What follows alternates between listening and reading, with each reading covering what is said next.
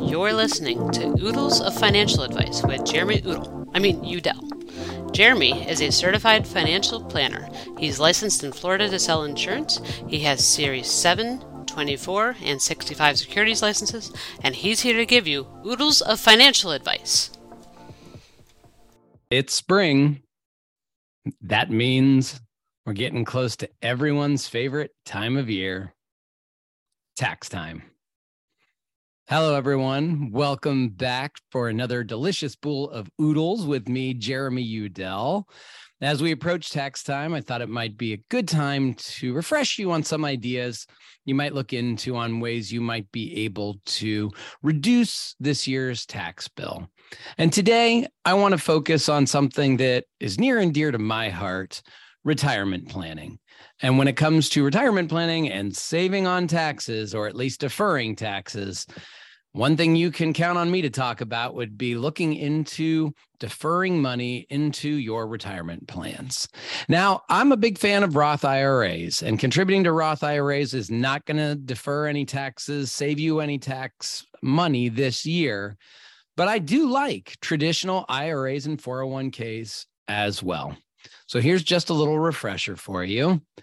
You can contribute to your retirement plans and when you do, when you contribute to non Roth type of retirement plans, every dollar that you contribute, not the business in your name, but if you directly contribute from your salary into those traditional IRAs and 401k type plans, every dollar you contribute up to a certain amount will be deducted from your taxable income. And you get all sorts of extra benefits from that. Not only will it go into an investment account for you, but then you can often choose how it's invested going forward. And while it grows, it will also be tax deferred. If you wanted to make a comparison, let's say that you were going to take some money and put it into an S&P 500 type fund, just a mutual fund that tried to mimic the S&P 500 index. If you did that outside of an IRA, just inside, let's say, an E Trade account you set up for yourself to buy some investments and you bought that fund, every year, that fund will likely send you something called a 1099 that would let you know if any stocks had been sold for a gain, if any dividends had passed through. And those things would be taxable to you in that tax year. Now, if you had set up an IRA, and again, oftentimes you can do that with E Trade or other companies like that, you can set them up with me at my firm. Those same investments, the exact same investment that you bought outside of an IRA, would be considered tax deferred. So those dividends and any realized gains would not be passed through to you as taxable income. Taxes only pass through to you from an IRA or 401k when you decide to take a distribution, a withdrawal out of that account. Now, in that circumstance, when you took the withdrawal out of the account, that's when you pay the tax on those traditional IRAs and 401ks. As a reminder, if you have Roth IRAs and 401ks, it's the opposite. You don't save taxes this year putting money in, but when you take the withdrawal out, assuming you wait till after age 59 and a half and a few other rules like the five year rule, there's no tax on the withdrawal. But right now, we're talking about saving tax in this tax year. And what I'm talking about are those traditional IRAs and 401ks. If you're looking for a place to save some tax on a regular fashion on an annual basis, it's always good to look, especially if you're in a really high tax bracket, to see if you can put some money into your 401k plan that you haven't already maxed out. Put some money into an IRA if you have that ability for yourself or for a spouse, possibly, because you'll defer some of that income into a place where you won't have to pay tax on it now and won't have to pay tax on it while it grows. And it can grow for you a long time before you need to take it out. In fact, you are not required under current law now to take it out until age 73. And that goes back in 2033 all the way to age 75 before you will be required to touch those IRA and 401k dollars. Could those rules change? Absolutely. If it looks like they're going to, you might want to tune back in here to hear my thoughts. But until then, I do wish you all a lot of good tax deferred investing as you try to figure out this year's tax bill.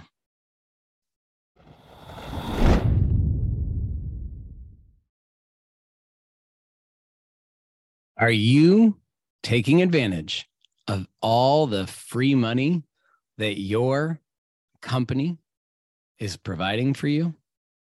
What do I mean by free money? I'm talking about matching contributions. In my first segment, I talked about how you can save money this year if you have the ability to put money into an IRA or 401k. You can defer the tax on that money by putting it into those accounts. Another benefit for contributions to 401ks that are sometimes available is something called matching contributions. This seems like a no brainer to me. let me explain why those matches can be so valuable. Oftentimes, a 401k will be set up so that if you put money into the 401k, let's say 6% of your salary, the company will match some portion of that money. Maybe they'll match it for dollar, dollar for dollar. So for every percent, 1% you put in, the company will also put in another 1% of their own money into your account. Maybe it's 50 cents per every dollar. So if you put in 1% of your money, they would put in a half a percent. And usually that's maxed at some level. I used that 6% number earlier. It's a very common number to see if you contribute six, will contribute up to 3%. Therefore, if you make a 6%, you actually make a 9% contribution, but 3% of it was effectively a pay raise, free money that you would not have gotten if you hadn't made a full 6% dis, uh, contribution to your 401k. Again, as I said, to me, this seems like such a no brainer. It's money you would not get. It's not money you can go back and get later if you decide three years from now, oh, I want all the matching dollars I could have gotten over the past three years. So I'm going to contribute 18% this year. It doesn't work like that.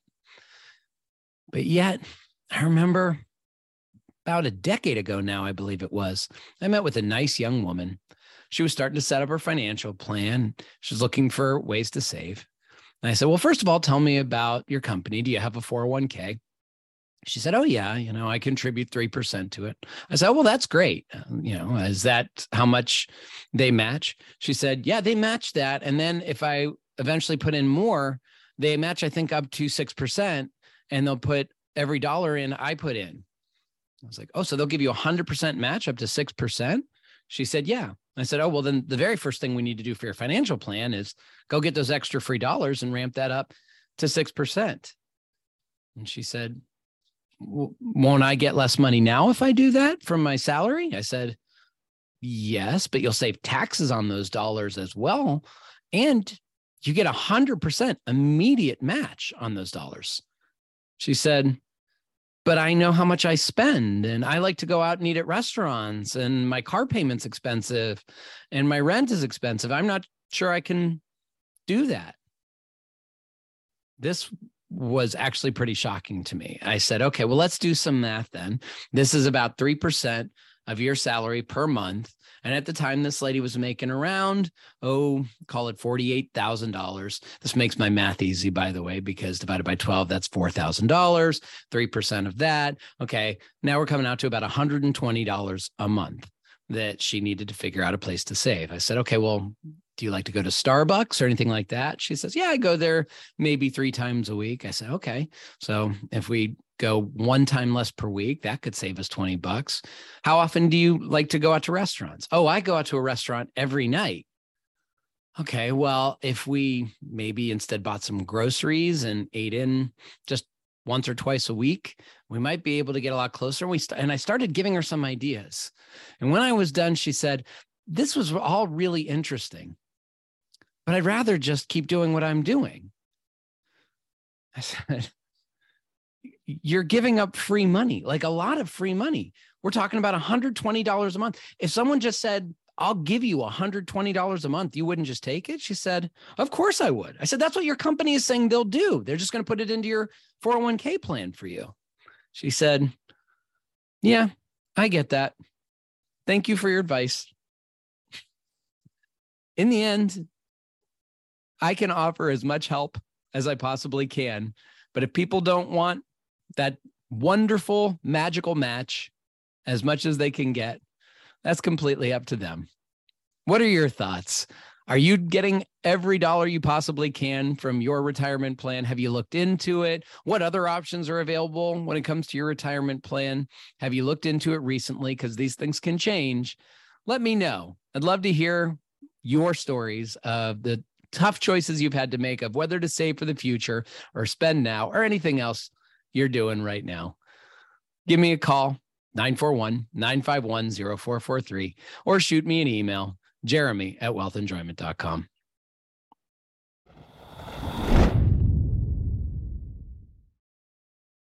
This past weekend, I went to watch Duke versus Tennessee at the Amway Center in Orlando. March Madness. This, I am pretty sure, is the first NCAA basketball game I have attended since oh 2006, maybe 2007. It's been a while, but I have to say it was a blast.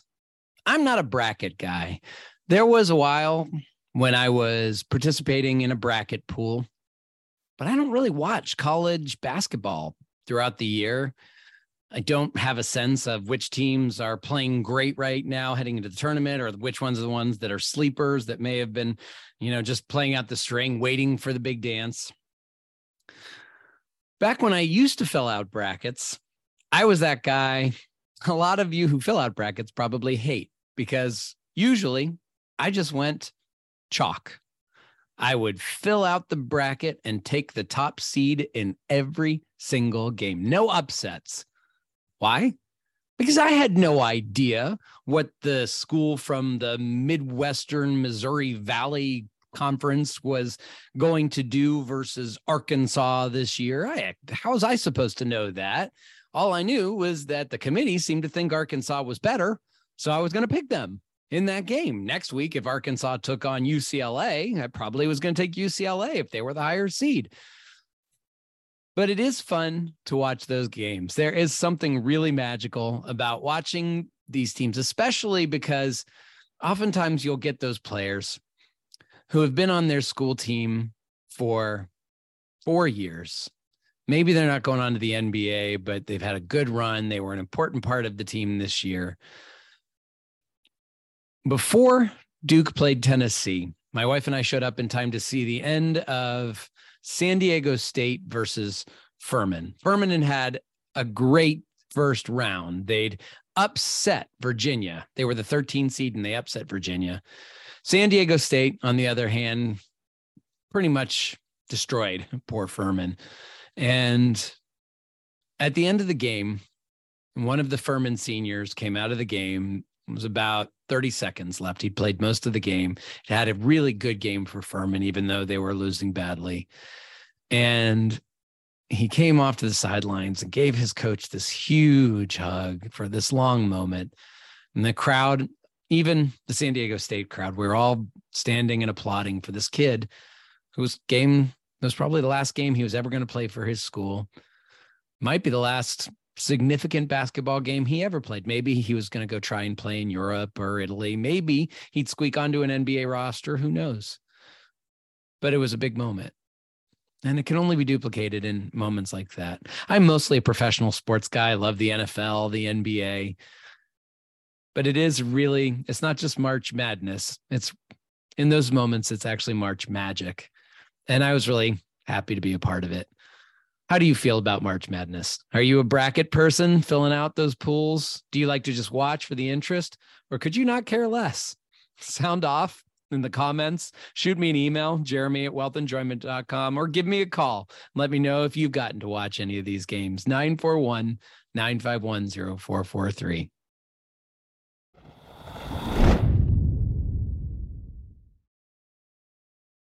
That's it for the podcast, folks. Thanks, as always, to my magnificent producer, Megan Udell, who does such a good job with these podcasts. I also want to thank everyone who has supported my podcast to date, everyone who's come on as a guest. That would be so far my two David friends, David Watson and David Vazana, as well as the entire team at Udell Associates, Bruce, Janet, Timby, Carolyn, everyone there who's given me such support. If you'd like to hear more from me, please check out the rest of this podcast. I am also starting a second podcast uh, almost completely financially void because I'm going to be talking about Star Wars and other topics with my friend David Vazana. And that's very exciting. It's being called the Poodoo Cast. If you'd like to hear more about that, please let me know, or you can just search Poodoo Cast wherever you get your podcasts. If I also have a YouTube channel, if you want to hear more from me, where you can check out me at, at Udell in a nutshell on YouTube. That's at Udell in a nutshell. And you'll see some clips from this podcast as well as some other videos I've done. I have a book, Retire Happily Ever After. If you'd be interested in that, please feel free to reach out to us. Or if you just like to dynamic with me about anything I said today, retirement plans or March Madness, feel free to shoot me an email, jeremy at wealthenjoyment.com, or call me 941 951 0443. I look forward to talking to you all again soon when I'll have more oodles for your noodle.